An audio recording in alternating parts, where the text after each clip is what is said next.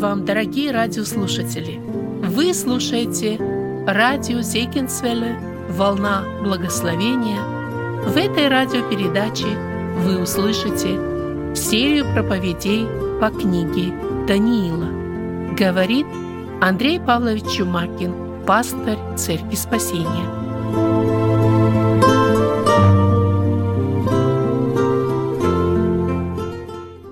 Которая открывает картину мира, картину будущих событий. В 9 главе записано видение, которое Бог дал Даниилу, когда он открывает план Божий в отношении народа израильского. И это видение, вот то, что Бог открыл Даниилу, и как оно записано в 9 главе, отличается от того, что Даниил получил до этого. Мы с вами рассматривали различные откровения, которые Бог давал и Навуходоносору, и потом самому Даниилу.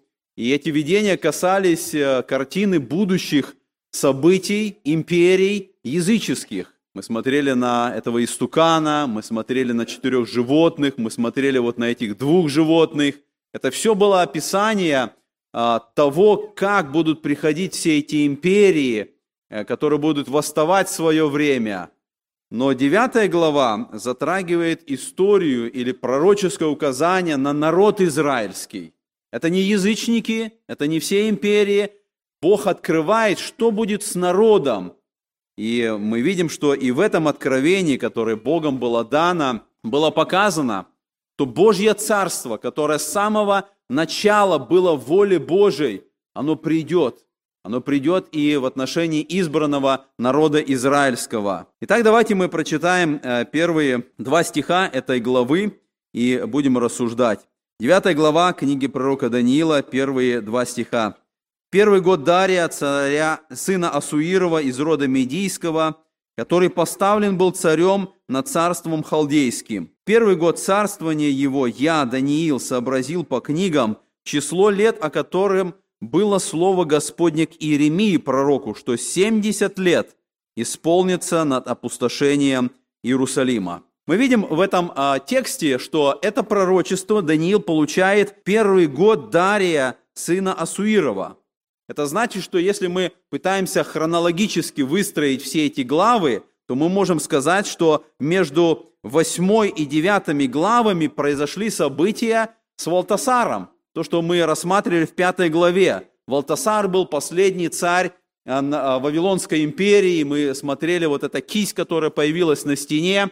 Божий суд, который говорил о том, что Вавилонское царство пришло к концу. И это было еще до этого, это будет после этого. Потом мы смотрели 6 глава, когда царь Дарий бросил Даниила в ров со львами.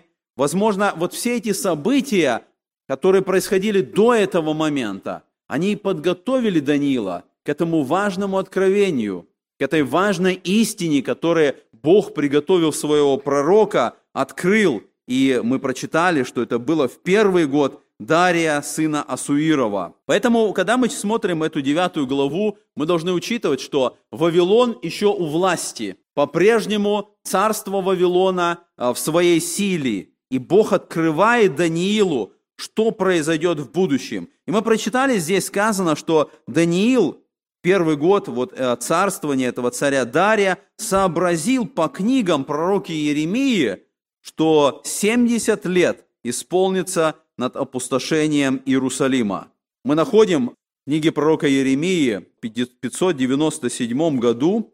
Иеремия написал письмо пленникам, которые находились в это время в Вавилоне, и об этом записано в книге пророка. В это время сам Иеремия был захвачен теми иудеями, которые восстали против Навуходоносора. Они захватили Иеремию, и они отправили его в Египет. Поскольку Иеремии Бог дал это откровение пророчествовать о том, что придет плен Вавилона, о том, что им нужно сдаваться, им нужно идти в этот плен. И вот эти ревнители народа израильского, они схватили Иеремию и силой увели его в Египет, считая, что он будет предателем своего народа. Вот там, возможно, и в Египте Иеремия и закончил свою жизнь. Возможно, там считается, что он и похоронен. И оттуда, из Египта, Иеремия пишет свое письмо, пишет в Вавилон, пишет тем пленникам, которые находились там, в Вавилоне. И мы читаем с вами, вот, что это письмо, оно каким-то образом дошло до Даниила. Даниил получил это письмо, он читал это письмо, он читал это пророчество. И об этом записано в книге пророка Иеремии в 25 главе. Мы читаем 11-12 стихи. Написано: «И вся земля эта будет пустынею и ужасом, и народы сии будут служить царю Вавилонскому 70 лет. И будет, когда исполнится 70 лет, накажу царя Вавилонского, и тот народ, говорит Господь, за их нечестие и за землю халдейскую, и сделаю ее вечную пустынею». Посмотрите, вот мы видим здесь это указание. Господь говорит, что когда исполнится 70 лет, вы будете служить царю Вавилонскому. Но когда исполнится 70 лет вашего рабства, вашего порабощения, я накажу царя Вавилонского и тот народ. Позже Иеремия добавляет, мы читаем об этом уже записано в 29 главе книги пророка Иеремия. Он говорит, записал такие слова: «Ибо так говорит Господь, когда исполнится вам в Вавилоне 70 лет, тогда я посещу вас и исполню доброе слово мое о вас, чтобы возвратить вас на место сие. Ибо только я знаю намерения, какие имею о вас, говорит Господь, намерения во благо, а не на зло, чтобы дать вам будущность и надежду. И воззовете ко мне, и пойдете, и помолитесь мне.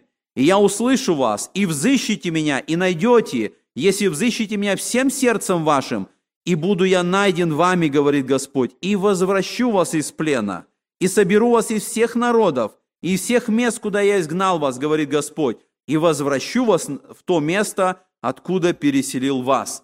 Господь дал свое обетование: когда исполнится 70 лет, я возвращу вас. Вы вернетесь обратно в свою землю. И вот теперь Даниил, прочитав это пророчество, он начинает подсчитывать, он начинает изучать историю. И он приходит к этому выводу, что время окончания плена приближается. В это время, когда вот мы читаем 9 главу, это был 538 год. 538 год до Рождества Иисуса Христа. Это прошло 67 лет после захвата Иерусалима. 67 лет плена, в котором находился Даниил. И мы говорили, что он пришел в этот плен, он был захвачен, когда был еще подросток. И вот 67 лет Даниил находится в плену. Он верно служит Богу. Он не идет на какие-то компромиссы. Он находится здесь. Поэтому 605 года, как мы говорили, это год начала плена. И вот до этого момента 67 лет прошло. И Даниил, читая книгу пророка Иеремии, он подсчитывает. И он видит, если Господь сказал, то 70 лет, а уже 67 лет прошло. Это приближается уже исполнение. Уже несколько лет буквально осталось, когда Господь должен исполнить свое пророчество. Он сказал: 70 лет, и потом я возвращу вас. И мы видим, что Даниил, как мы прочитали, он увидел это, он осознал это, он понял, что это приближается. Это особенно произошло, когда Даниил увидел, что империя Вавилона пришла к своему краху. Когда он увидел, что произошло вот это событие, и Дарий Медянин захватил империю Вавилона, Валтасар был поражен, и мы читали об этом в 5 главе книги пророка Даниила. Когда Даниил увидел, что исполняется Слово Божие, о котором сказал тот же Иеремия, что я накажу царя Вавилонского, он увидел, приближается это освобождение. И что делает Даниил, когда он увидел это? Когда он почитал, когда он понял, что это приближается? Он начинает молиться, он начинает исповедоваться. И вот эта глава, половина этой главы – это молитва, молитва Даниила. И мы можем задать вопрос, а зачем он это делает? Почему Даниил в этой ситуации вдруг начинает молиться? Это Божье пророчество. Бог сказал: исполнится 70 лет, и я возвращу вас. Зачем нужно молиться? Бог сказал свое слово, он исполнит его.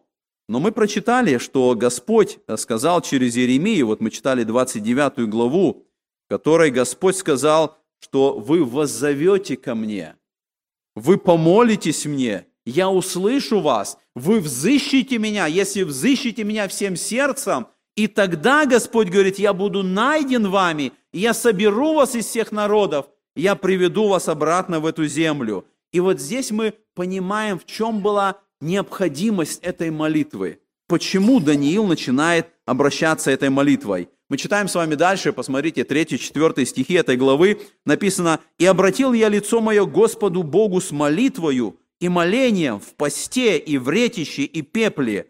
И молился я Господу Богу моему, и исповедовался, и сказал: молю Тебя, Господи Боже, великий и дивный, хранящий завет и милость любящим Тебя и соблюдающим повеления Твои». Мы видим, что вот в этой молитве Даниил знает слово пророка Иеремии.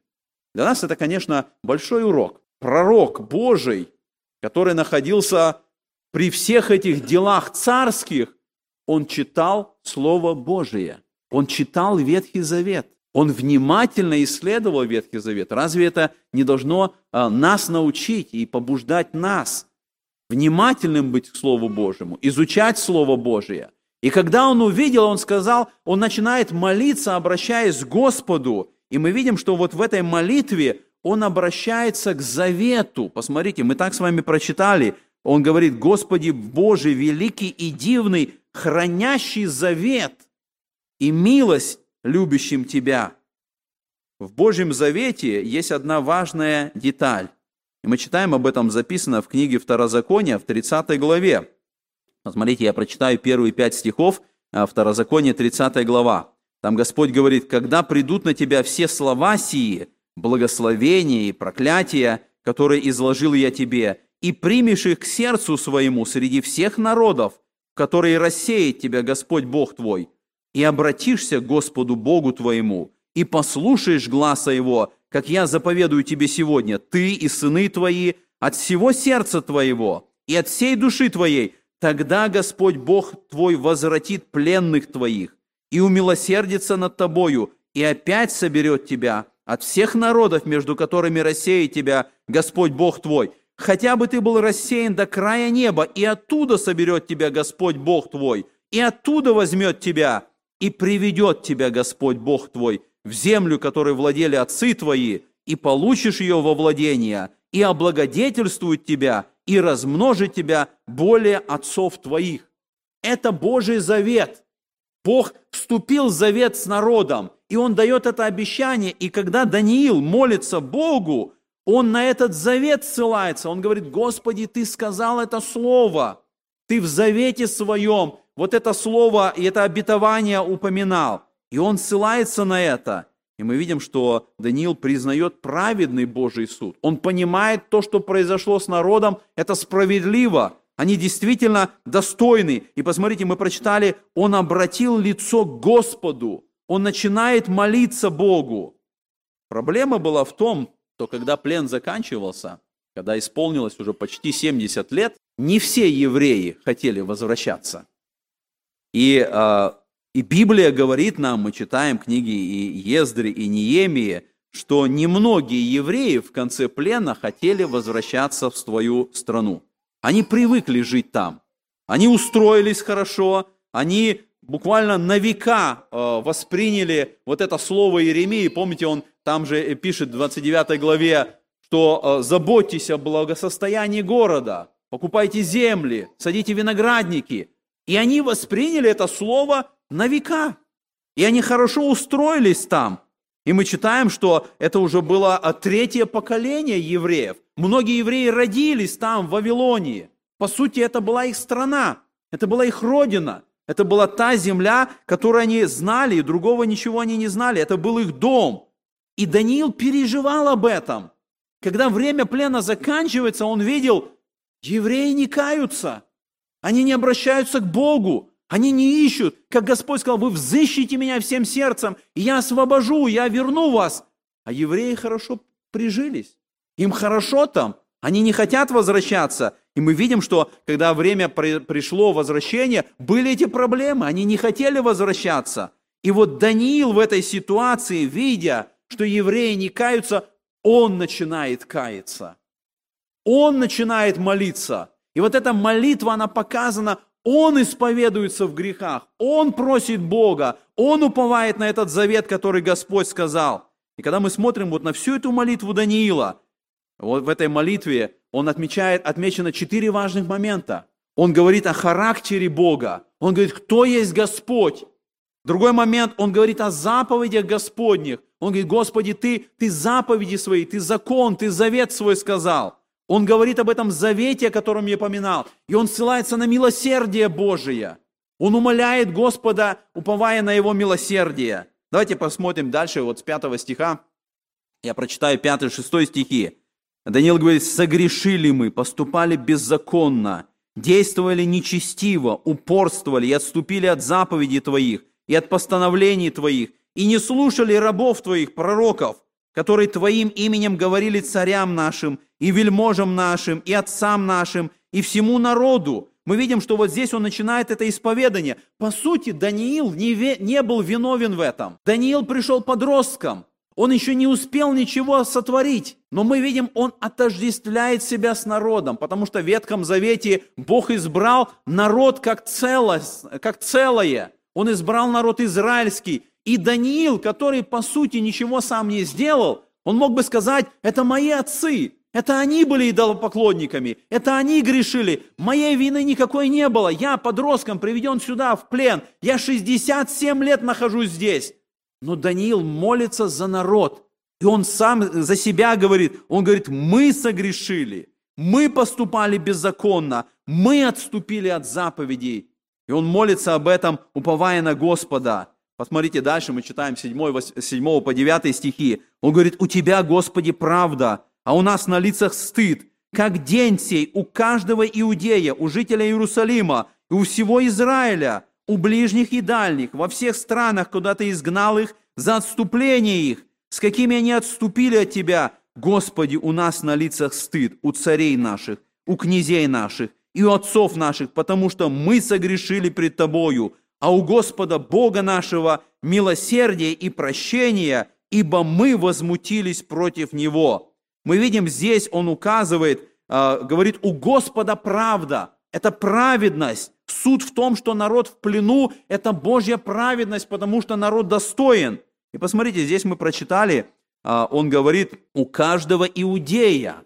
А мы помним, что уже в то время народ израильский был разделен на 2 царства. Царство иудейское, которое состояло из 2 колен, и царство израильское, которое состояло из 10 колен. И когда он говорит о иудеях, он указывает на то, что произошло вот тогда, 67 лет назад, когда был первый плен, или, может быть, немножко меньше, когда в 586 году был разрушен Иерусалим, когда эти 2 колена царства иудейского были поражены, когда Иерусалим был разрушен, храм был разрушен, когда народ был уведен в плен. Но он не только на это указывает. Посмотрите, здесь он дальше говорит в 7 стихе, «И у всего Израиля, у ближних и дальних, во всех странах, куда Ты изгнал их». А это говорит о том, что он упоминает не только иудейское царство, он упоминает израильское царство. А история говорит о том, что 10 колен царства израильского были рассеяны ассирийцами. В 722 году пала столица северного государства Ниневия. И это уже прошло почти 200 лет в этот момент, когда он молится. И он упоминает, он говорит, да, и те 10 колен, весь Израиль, которых Ты рассеял по всему лицу земли. Это все наша вина. Дальше, посмотрите, мы читаем с 10 стиха и следующий текст. «И весь Израиль преступил закон Твой и отвратился, чтобы не слушать гласа Твоего. И зато излилось на нас проклятие и клятва, которые написаны в законе Моисея, раба Божия, ибо мы согрешили пред Ним, и Он исполнил слова Свои, которые изрек на нас, и на судей наших, судивших нас, наведя на нас великое бедствие, какого не бывало под небесами, и какое совершилось над Иерусалимом». Мы видим, что он говорит о том, что это результат греха. Это было сказано, мы прочитали вот это 29 глава книги Второзакония, где Господь перечисляет благословение и проклятие. Он говорит, если вы будете слушать Бога, будут благословения. Если вы отступите от Бога, будут проклятия. И одно из последних проклятий, вот это 29 главы Второзакония, Господь говорит, в плен вы пойдете, сыновья ваши, сыновья сыновей ваших, вы пойдете в плен, и вы будете там находиться в этом рабстве. И он говорит, это было написано в законе. И то, что произошло, это Божья праведность, это Божья справедливость. Так и должно было произойти. Давайте прочитаем с 14 стиха дальше, 14-15 стихи. «Наблюдал Господь это бедствие и навел его на нас, ибо праведен Господь Бог наш во всех делах своих, которые совершает, но мы не слушали гласа его. И ныне, Господи Боже наш, изведший народ Твой из земли египетской рукою сильною, и явивший славу Твою, как день сей согрешили мы, поступали нечестиво». Посмотрите, вот в этом тексте Даниил напоминает, что Бог однажды вывел народ свой из Египта.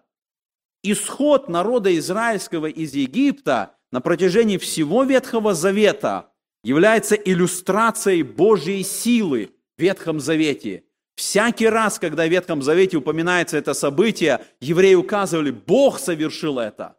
Могущество Божие, сила Божия. Бог освободил свой народ. Он вывел народ свой из этого рабства египетского. Поэтому, когда в Ветхом Завете говорится о Божьей силе, упоминается исход народа израильского из Египта. Когда в Новом Завете говорится о Божьей силе, всегда идет указание на воскресение Христа. Бог воскресил Христа из мертвых силою Своею. Поэтому новозаветная иллюстрация Божьей силы – это воскресение Христа. А вот здесь мы видим, что есть еще одна иллюстрация, и Даниил как бы указывает на то, что это произойдет. Это то, что вот в тысячелетнем царстве собирание народа израильского, рассеянного по всему лицу земли, все эти 10 колен, которые пропали за 200 лет до этого момента, когда молится Даниил, эти 2 колена, которые в плен уведены, в тысячелетнем царстве Божьем, вот в этом царстве Христа, они будут собраны по всему лицу земли, они будут приведены вместе, и это будет третья иллюстрация Божьей силы, потому что Бог своей силой совершит это. Мы читаем в 16 главе книга пророка Иеремия, 14-15 стихи, так написано: «Посему вот приходят дни, говорит Господь, когда не будут уже говорить: жив Господь, который вывел сынов Израилевых из земли египетской, но жив Господь, который вывел сынов Израилевых из земли северной, из всех земель, в которые изгнал их, ибо возвращу их в землю их, которую я дал отцам их». Однажды наступит этот момент, и вот эта иллюстрация Божьей силы от Египта перейдет к этому собиранию всего народа со всего лица земли. И вот мы видим, что в своей молитве Даниил желает вот этого примирения. Он кается, он исповедуется перед Богом, и он указывает на эти важные моменты. Посмотрите, несколько раз он говорит: «Господи, это Твой народ, это Твой град, это Твоя святая гора». Вот мы читаем дальше 16-17 стихи, посмотрите, как здесь сказано: «Господи, по всей правде Твоей, да отвратится гнев Твой и негодование Твое от града Твоего, Иерусалима, от святой горы Твоей, ибо за грехи наши и беззаконие отцов наших Иерусалим и народ Твой в поругании у всех окружающих нас. И ныне услыши, Господи, услыши, Боже наш, молитву раба Твоего и моление его, и возри светлым лицом Твоим на опустошенное святилище Твое ради Тебя, Господи». Вот в этом 17 стихе Даниил еще один момент отмечает. Он говорит и просит не только за народ, он просит не только за город Иерусалим. Он указывает, что вся эта система левитского служения, то, что было Богом установлено, служение в храме, в настоящий момент остановлено. И он просит об этом, и он говорит об этом: «Взгляни лицом Твоим на опустошенное святилище Твое». Потому что когда храм был разрушен в 586 году, остановилось служение в храме, жертвы прекратились, перестали совершаться вот это служение, и Даниил молится об этом, он просит Бога. Посмотрите дальше, 18-19 стихи, вот такое великое заключение этой молитвы. Даниил молится: «Преклони, Боже мой, ухо Твое, и услыши, открой очи Твои и возри на опустошение наши, и на город, на котором наречено имя Твое, ибо мы повергаем моления наши пред Тобою, уповая не на праведность нашу, но на Твое великое милосердие. Господи, услыши, Господи, прости, Господи, внемли и соверши, не умедли ради Тебя самого, Боже мой, ибо Твое имя наречено на городе Твоем и на народе Твоем». Когда мы смотрим на эту молитву, мы можем очень многому научиться. Мы знаем, что Бог всегда исполняет свою волю. Мы знаем, что у Бога, как я сказал, в плане было через 70 лет вывести народ израильский из этого вавилонского пленения. Но Бог дает повеление молиться. И когда мы смотрим на этот пример вот этой молитвы Даниила, для нас это большой пример. Бог совершает свое дело. Мы с вами, рассматривая вот всю эту книгу Даниила, мы говорили, что несмотря на то, что все эти империи восстают одна за другой, Бог в конечном итоге достигнет своей цели. Будет установлено Царство Христа. Но когда перед нами открывается этот Божий план, вот когда мы изучаем книгу Даниила, это вовсе не говорит о том, что мы с вами должны успокоиться, сесть и ничего не делать. Господь говорит, молитесь об этом. Господь побуждает это через Ветхий Завет, через Новый Завет. Он говорит, молитесь об этом грядущем Царстве Божьем. Иисус Христос, когда научил своих учеников молиться, Он сказал, молитесь так, да приидет Царствие Твое. Это молитва, это обращение, это просьба. Зная, что это исполнится, Бог от нас, от народа своего, от учеников своих, Он ожидает, чтобы мы молились. И когда мы смотрим вот на эту молитву Даниила, посмотрите, мы прочитали, он молился с молитвою, молением, в посте, во вретище, в пепле. Он молится, и это не просто формальные слова. Он исповедуется, он действительно молится всем своим сердцем, всем своим сознанием. Тогда я задаю вопрос, а у нас бывают такие моменты? У нас бывают такие молитвы? Мы молимся о себе, мы молимся со слезами, о детях своих, о семьях своих, о тех проблемах, которые есть у нас. То, что касается нас лично, это наше переживание, и мы приносим это в дом молитвы, мы молимся. Кто-то из нас когда-то молился вот так, как молился Даниил, о том, что Божье Царство пришло. Кто-то из нас вот так вот молился с постом, во вретище, с пеплом, за народ, за страну. Даниил об этом просит. У нас, наверное, нету такой смелости сказать, что, это моя ответственность. Мы, наверное, думаем, а кто я в этой ситуации? Кто я, обычный человек, чтобы молиться за всю страну, молиться за весь народ? Разве это меня касается? Разве Бог мою вот такую молитву, которую я совершу, разве она имеет какое-то значение перед Богом? Разве должен я вот так вот искренне, вот так вот ревностно, вот так вот и с постом, и во вретище, вот так обращаться к Богу и взывать? Даниил это делал. И он дает нам пример этому. И он показывает, что молитва детей Божьих, она имеет значение перед Богом. И уже книга Откровения показывает нам, эти молитвы собираются там, в эти сосуды. Бог слышит эти молитвы. Он желает, чтобы мы молились.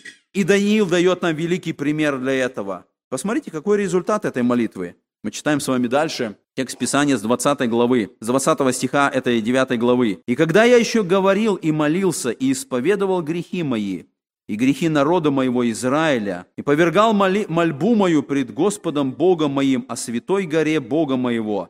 Когда я еще продолжал молитву, муж Гавриил, которого я видел прежде в видении, быстро прилетев, коснулся меня около времени вечерней жертвы». Эти слова говорят, что тогда, когда Даниил только начал молиться, посмотрите, здесь так написано, Даниил так сказал, Гавриил так ему сказал. Ответ на молитву был послан с самого начала. Даниил, написано, он еще продолжал молитву. Он еще говорил, он еще взывал к Богу. Но уже в это время был послан ответ. Уже тогда Гавриилу было дано повеление, пойди и принеси ответ Даниилу. Это говорит нам о том, что Бог все знает. Бог пошлет ответ, но Бог по-прежнему ожидает, чтобы мы просили Его, чтобы мы молились. И когда мы думаем об этом муже Гаврииле, мы, как и Даниил говорит, он видел его раньше, мы читали и смотрели об этом ангеле Гаврииле, который в 8 главе, в 15-16 стихе уже обращался к Даниилу. И написано, он быстро прилетел и коснулся Даниила около времени вечерней жертвы. Я говорил о том, что вечерняя жертва уже более 50 лет не приносилась. 586 году, когда храм был разрушен, жертва перестала совершаться. Прошло уже почти 50 лет, а Даниил по-прежнему помнит, что сейчас время вечерней жертвы. Даниил, возможно, с детства, когда он еще был там, в Израиле, когда он был в Иерусалиме, наверняка он помнил это время, когда над храмом начинал подниматься этот дым, который говорил о том, что там приносится жертва непорочного агнца, что там совершается это всесожжение, которое говорит о том, что Бог принимает грешных людей, грехи их покрываются этой жертвой, и Бог дает возможность дальше людям существовать. Вечерняя жертва совершалась примерно в 3 часа дня, когда, я как сказал, приносился этот беспорочный агнец. И вот это время вечерней жертвы, это было время особой молитвы. Когда евреи знали, что совершается эта жертва в храме, они склонялись на молитву, они молились, они верили, что Бог принимает грешников. Так как эти жертвы принимаются Богом, они верили, что их молитвы также в этот момент принимаются Богом.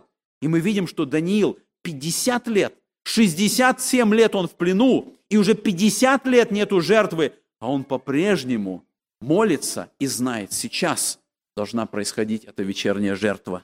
И вот Гавриил, написано, во время этой вечерней жертвы, он обращается к Даниилу и говорит, что с 22 стиха, посмотрите, мы прочитаем дальше 2 стиха, 22-23. «И вразумлял меня, говорил со мной и сказал: Даниил, теперь я ишел, чтобы научить тебя разумению. В начале моления твоего вышло слово, я пришел возвестить его тебе, ибо ты муж желаний, и так вникни в слово и уразумей видение». Мы видим, что вот в этом моменте показано, Бог отвечает, у Бога всегда есть ответ. Бог желает, чтобы мы молились, но Гавриил сказал, в начале моления вышло слово. И дальше мы переходим к 24 стиху. А в 24 стихе это одно из наиболее важных пророчеств Ветхого Завета. Мы читаем 24 стих.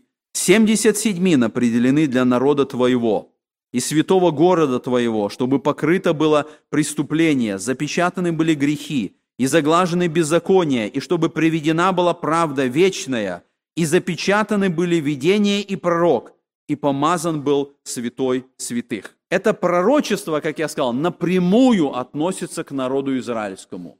Речь уже не идет об истукании, речь не идет о 4 животных, речь не идет о языческих империях. Бог Даниилу, своему пророку, открывает картину будущего, этот Божий план, что Господь будет делать с израильским народом. И мы видим, здесь идет указание, сказано, 70 седьмин определены для народа твоего. Конечно, мы можем задать вопрос, что это такое? Что это за седьмины? В нашем русском языке очень правильно подобрано это слово, потому что в английских некоторых переводах употреблено week или неделя.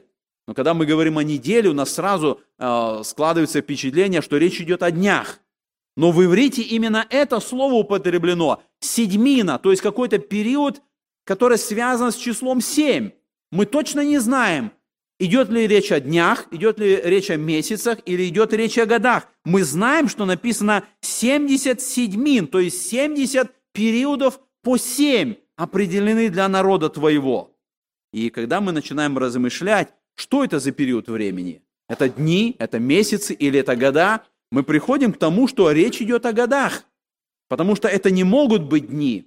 За 490 дней не исполнилось то пророчество, которое Господь обещал сказать здесь. Речь идет о годах, и тогда мы начинаем рассуждать, почему Господь дал этот период 490 лет. Чтобы ответить на этот вопрос, мы должны сначала спросить, а почему плен был 70 лет? Почему Бог послал свой народ в плен Вавилона на 70 лет? Почему не 50 лет? Почему не 80 лет? Почему не 90 лет? Причина этому была, и когда мы с вами читаем книгу Левит, посмотрите, 26 глава книги Левит объясняет это. Господь говорит, что когда вы, народ израильский, не послушаете моего слова и не будете исполнять мое повеление, а одно из повелений было, чтобы 6 лет они засевали поля, а 7-й год оставляли поле незасеянным, чтобы поле праздновало этот юбилейный год. И Господь говорит, а вас рассею между народами, и обнажу вслед вас меч, и будет земля ваша пуста, и города ваши разрушены, тогда удовлетворит себя земля за субботы свои, во все дни запустения своего. Когда вы будете в земле врагов ваших, тогда будет покоиться земля и удовлетворит себя за субботы свои. Во все дни запустения своего будет она покоиться, сколько не покоилась субботы ваши, когда вы жили на ней». Господь сказал, если вы не станете исполнять мое слово и будете каждый год засевать поля, и не будете давать этот 7-й год для отдыха земли, то я пошлю вас в плен. И столько времени, сколько вы не давали земле отдыхать, столько времени вы будете в плену. И это время земля, как здесь написано, она будет покоиться в субботы ваши, которые вы не дали, вы не исполнили мое повеление. Земля будет покоиться, когда вы будете в плену. И мы видим, что Израиль постигло именно это наказание. И мы читаем 2 книга Паралипоменон, в 36 главе написано так. «И переселил он оставшийся от меча в Вавилон, и были они рабами его и сыновей его до воцарения царя персидского, доколе во исполнение слова Господня, сказанного устами Иеремии, земля не отпраздновала суббот своих. Во все дни запустения она субботствовала до исполнения 70 лет». Что значит, что земля субботствовала? Земля отдыхала, если можно так сказать. Суббота – это покой. Земля не засевалась. Во все дни, сколько они были в плену, земля субботствовала. Она отдыхала от засевания. И тогда мы можем сказать, вот когда мы смотрим на эту схему, вы можете увидеть, что если в 605 году начался Вавилонский плен, и 70 лет продолжался плен, это значит, что народ израильский нарушил Божью заповедь. 70 лет земля должна покоиться. И тогда 70 мы умножаем на 7, у нас получается 490 лет. 490 лет народ израильский нарушал Божью заповедь. 490 лет они каждый год засевали землю. Они не давали отдыха земли. И за 490 лет у Израиля набрался долг Богу. 70 лет земля не отдыхала. Именно поэтому Бог послал народ в плен на 70 лет. За эти 490 лет, которые они нарушали Божью заповедь. Тогда, когда мы смотрим на историю, вы можете увидеть, вот на этой схеме, мы можем увидеть, что вот этот начальный момент, это примерно, мы можем сказать, 1095 год. С этого года, 490 лет, до 605 года, евреи нарушали заповедь. А 1095 год – это приблизительно время воцарения Саула, первого царя Израиля. Возможно, хотя некоторые говорят, может быть, 1050, но где-то это время. Возможно, с воцарения Саула евреи перестали исполнять этот закон. Они стали засевать землю каждый год. И прошло 490 лет. И вот теперь они виновны перед Богом. И Бог посылает их на 70 лет в плен. И когда мы понимаем это, тогда нам становится ясно, почему Господь сказал, 70 седьмин определены для народа твоего. Даниил почитал по книгам, и он ожидал, что вот через 2-3 года плен закончится. Народ израильский выйдет на свободу. Они вернутся обратно в Иерусалим. Отстроено будет служение, город, храм. Они будут от чистого сердца служить Богу. Он ожидает этого в своей молитве. И Господь через Гавриила показывает ему, это еще не все. Еще 70 седьмин. Вот 490 лет, которые они нарушали, и теперь Господь показывает, еще такой же период будет. И только когда пройдет 70 седьмин, и исполнятся вот эти 6 моментов, о которых перечислено в 24 стихе, вот тогда только народ получит истинное поклонение Богу. Вот тогда только народ верно вернется и будет поклоняться и служить Богу. И вот когда мы смотрим на этот момент, давайте посмотрим, что же это за 6 моментов, которые перечисляются здесь. В 24 стихе написано, 70 седьмин определены для народа твоего и святого города твоего. И потом, посмотрите, идет перечисление, чтобы покрыто было преступление, запечатаны были грехи, и заглаженные беззакония. Давайте остановимся здесь. Потому что эти 6 моментов, которые должны исполниться над народом израильским, они делятся как бы на 2 группы. Первые 3, которые мы перечислили, касаются греха народа израильского. Гавриил перечисляет: запечатаны грехи, покрыто преступление, заглажены беззакония. Вот эти три момента должны исполниться. В этот момент, в конце плена, это еще не исполнилось. Грех народа по-прежнему есть. И Даниил сам это понимает. Он молился, он исповедовался, но народ не молился. Судьи, цари, он говорит, у них на лицах стыд, но они не каялись перед Богом. Бог выводит их из плена. Но сердце народа еще не изменено. Грех по-прежнему у израильского народа присутствует. И должно что-то совершиться, что покроет эти грехи, когда заглажено будет беззаконие. И мы понимаем, что это совершилось тогда, когда Христос умер на Голгофском кресте. Когда Христос умер на кресте и взял грехи всех людей на себя, в том числе и грехи израильского народа, вот там смертью Христа на кресте исполнились эти три момента: покрыто преступление, запечатаны грехи, заглажено беззаконие. Но есть еще три момента, которые не исполнились в первом пришествии Христа, которые до сих пор не исполнились. Три момента, которые должны исполниться только в будущем. И мы читаем об этом, здесь сказано: чтобы приведена была правда вечная, запечатаны были видение и пророк, и помазан был святой святых. Должны еще эти три момента исполниться, чтобы народ полностью был восстановлен, чтобы они полностью вернулись к Богу и начали служить Ему. И мы понимаем, что вот эти три момента, они по-прежнему в будущем. Они связаны, и они исполнятся только в последней седьмине. Тогда, когда наступит великая скорбь, когда народ израильский постигнет этот последний суд, когда Бог будет судить, потому что здесь написано: 70 седьмин определены для народа твоего.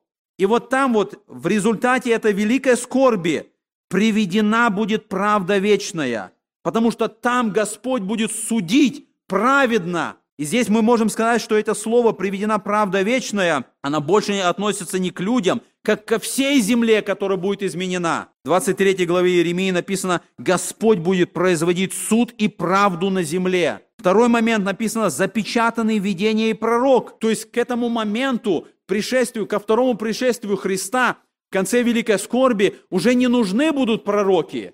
Уже будет запечатано видение и пророк, потому что уже не будет какого-то добавочного пророчества. Уже будет исполнено все, как письмо, которое записано и запечатано. И третье написано: «помазан святой святых».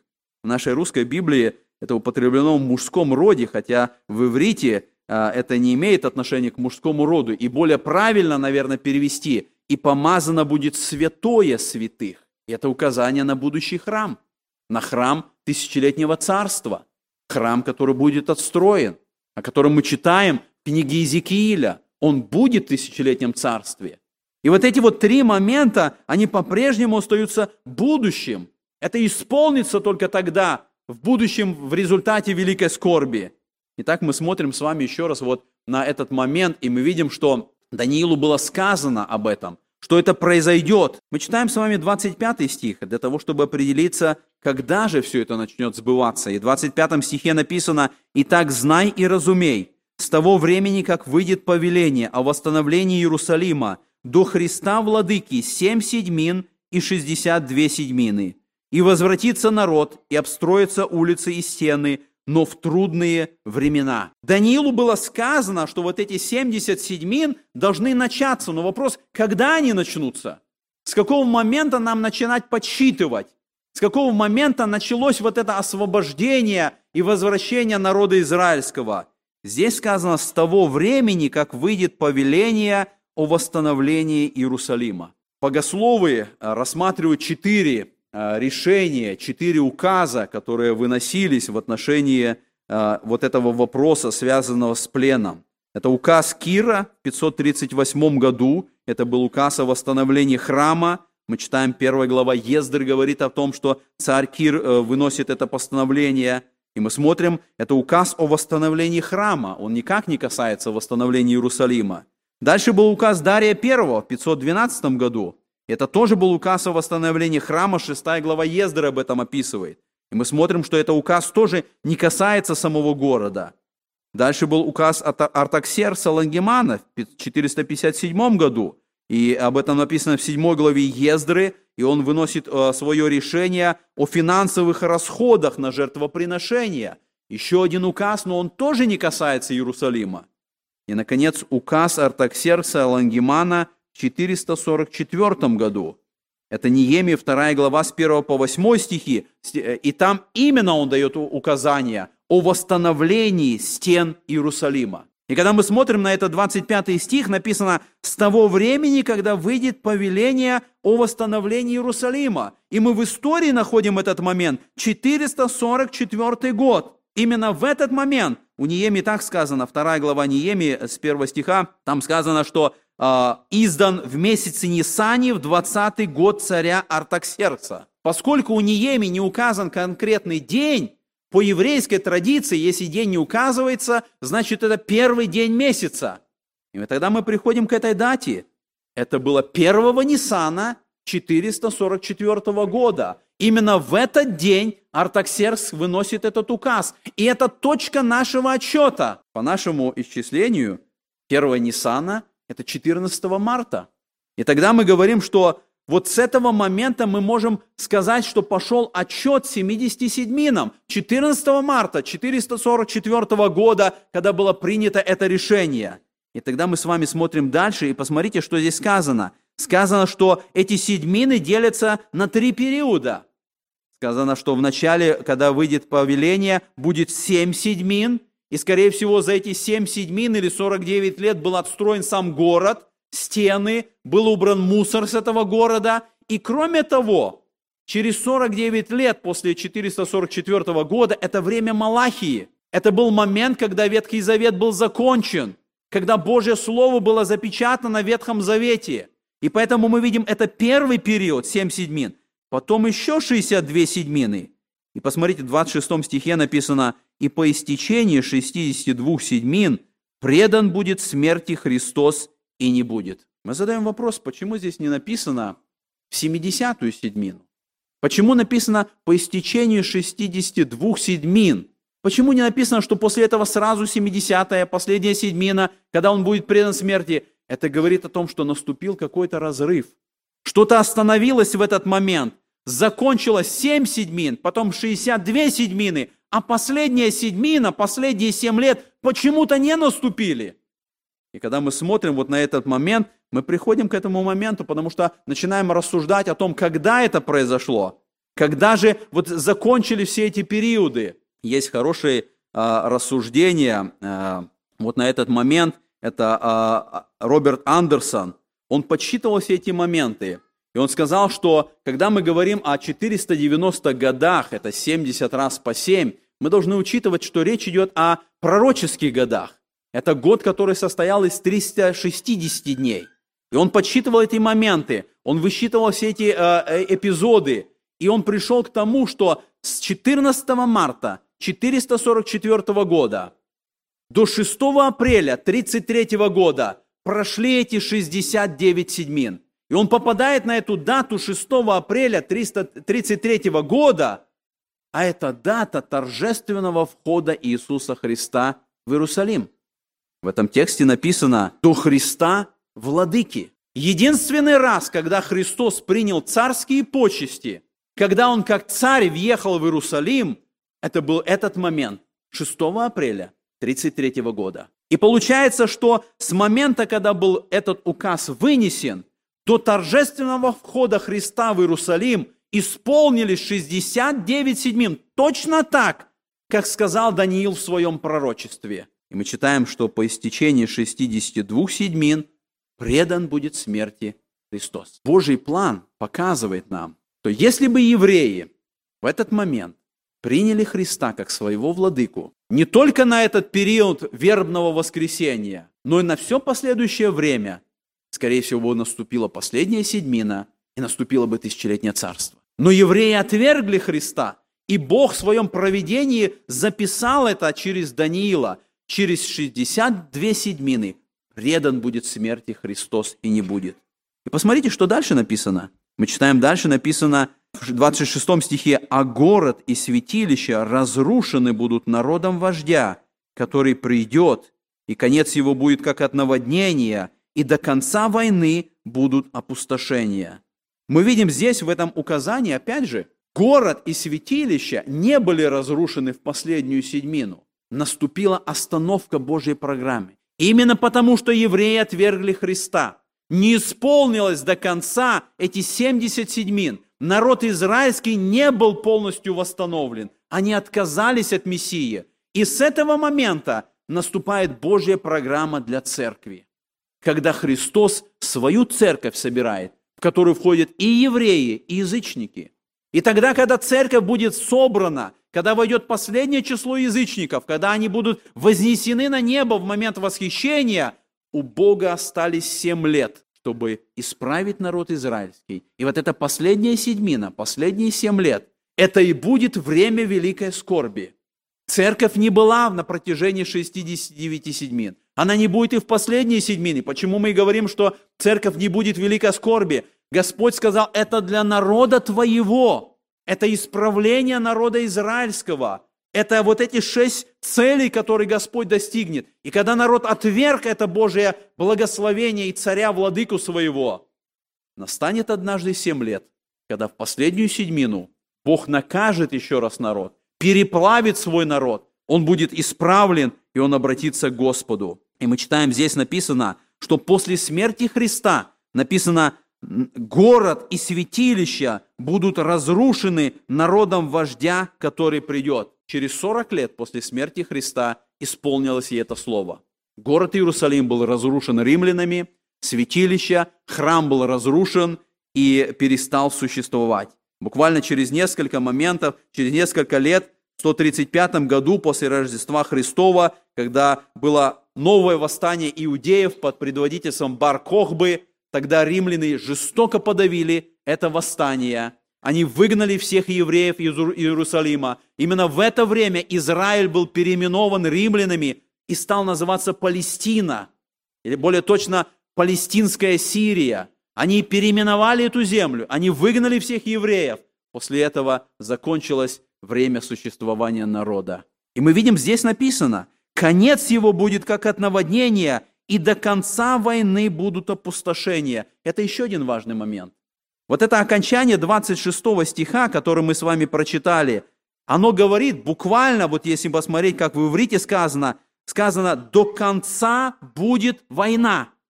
Это говорит о том, что Иерусалим на протяжении всей своей истории, он постоянно будет находиться в войне. Не закончится война. И когда мы смотрим на эти 2000 лет, христианской истории, история говорит о том, что Иерусалим 2 раза был разрушен, 23 раза находился в оккупации, 52 раза подвергался атаке, 44 раза был захвачен. Божье слово, что до конца в Иерусалиме будет война, продолжается еще и сегодня. И это слово говорит, это будет продолжаться. В Иерусалиме никогда не наступит мир. Он наступит только тогда, когда исполнится 27 стих. И давайте прочитаем 27 стих. И в 27 стихе написано, «И утвердит завет для многих 1 седьмина, а в половине седьмины прекратится жертва и приношение, и на крыле святилища будет мерзость запустения, и окончательно предопределенная гибель постигнет опустошителя». О чем идет речь здесь? Если 26 стих, мы сказали, уже исполнился, он исполнился, когда Христос был предан смерти, когда город Иерусалим и храм были разрушены, когда в Иерусалиме по-прежнему идет война, то 27 стих – это еще событие будущего. И здесь мы читаем вот в этом 27 стихе, хотя евреи считают, что и этот стих исполнился во время разрушения Иерусалима, но мы видим, что это не так. В нашем русском тексте упускается одна важная деталь. У нас написано «и утвердит завет для многих 1 седьмина». Буквально в иврите это звучит, вот это слово «габар», написано «и он утвердит завет». И тогда мы задаем вопрос, о ком идет речь? Кто это он, который утвердит или заключит завет на 7 лет? Если мы связываем 26 стих и 27, то мы видим, что связь с народом вождя, который придет. Вождь, который придет, он заключит мир или завет на 7 лет. Но если в 26 стихе сказано о римском императоре или, возможно, о генерале Тите, который разрушил Иерусалим, это то, что произошло, то 27 стих говорит о другом вожде, который однажды придет, который заключит завет мира, и в Иерусалиме, в котором не было мира на протяжении всей этой истории христианства, наступит этот мир, потому что этим правителем, этим вождем, который придет, будет Антихрист. Он на 7 лет заключит завет с народом израильским, он установит мир в Иерусалиме, он позволит, чтобы там был построен храм, чтобы там началось жертвоприношение, чтобы началось служение, чтобы то, что 2000 лет нету в Иерусалиме и у народа израильского, возобновилось. И вот этот завет, который он будет заключен с ним, он позволит, чтобы все это началось. Но мы читаем в 27 стихе написано: «А в половине седьмины прекратится жертва и приношение». Этот завет будет заключен на 7 лет, но пройдет только 3,5 года, и этот завет будет нарушен Антихристом. И мы читаем, Христос говорит об этом в 24 главе Матфея, с 15 стиха. «Итак, когда увидите мерзость запустения, реченную через пророка Даниила, стоящую на святом месте, читающий да разумеет, тогда находящиеся в Иудее да бегут в горы». Мы видим, что для исполнения вот этого пророчества Христа необходимо, чтобы вновь началось служение в храме. Он говорит, когда вы увидите мерзость запустения, стоящую на святом месте. Нету этого святого места сегодня в Иерусалиме. Нету храма сегодня там. Все разрушено. Но Антихрист позволит, чтобы храм был построен. И через 3,5 года он запретит это жертвоприношение. Более того, мы читаем во 2 книге Фессалоникийцам: в храме Божьем сядет он как Бог, выдавая себя за Бога. Он нарушит этот завет, и в середине великой скорби он создаст единственно возможную религию. Это религию поклонения Ему.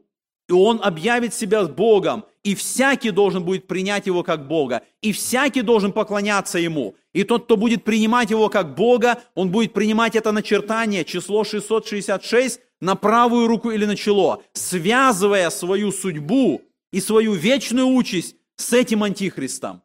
И поэтому мы видим, здесь сказано, что на крыле храма будет мерзость запустения. Мы читаем об этом в 13 главе Откровения. И там сказано, что кроме Антихриста придет лжепророк, который будет заставлять весь мир поклоняться Антихристу. И там сказано, что он создаст особый образ, чтобы они сделали образ зверя, и дано ему вложить дух в образ зверя, чтобы образ зверя и говорил, и действовал так, чтобы убиваем был всякий, кто не будет поклоняться образу зверя. Антихрист не только сам сядет в храме, он сделает этого истукана, которого поместит в храме. Этот истукан будет действовать так, что всякий, кто не будет поклоняться ему, будет убиваемым. И поэтому мы смотрим вот на это событие, и мы видим, что в этой 9 главе открыта эта история израильского народа.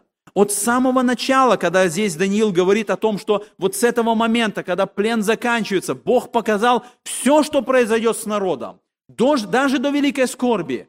Потому что там, в этой великой скорби, даже посредством Антихриста, это будет по-прежнему суд Божий над народом Израилевым.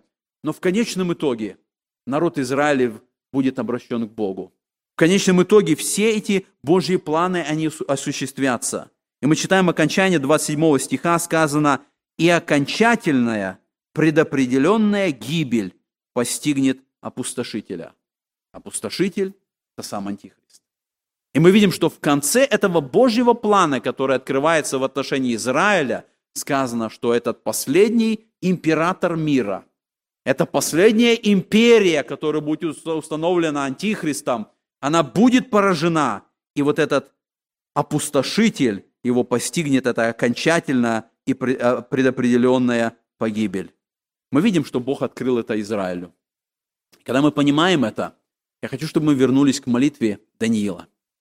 Зная картину будущего, зная, что будет с этими империями, зная, что будет с народом, не будет ли в нашем сердце этого желания молиться Богу и просить Бога о том, чтобы это пришло, и исповедаться перед Богом, и каяться перед Богом, и ожидать этого грядущего Царства Иисуса Христа, который скоро грядет. Помоги нам в этом, Господь. Аминь.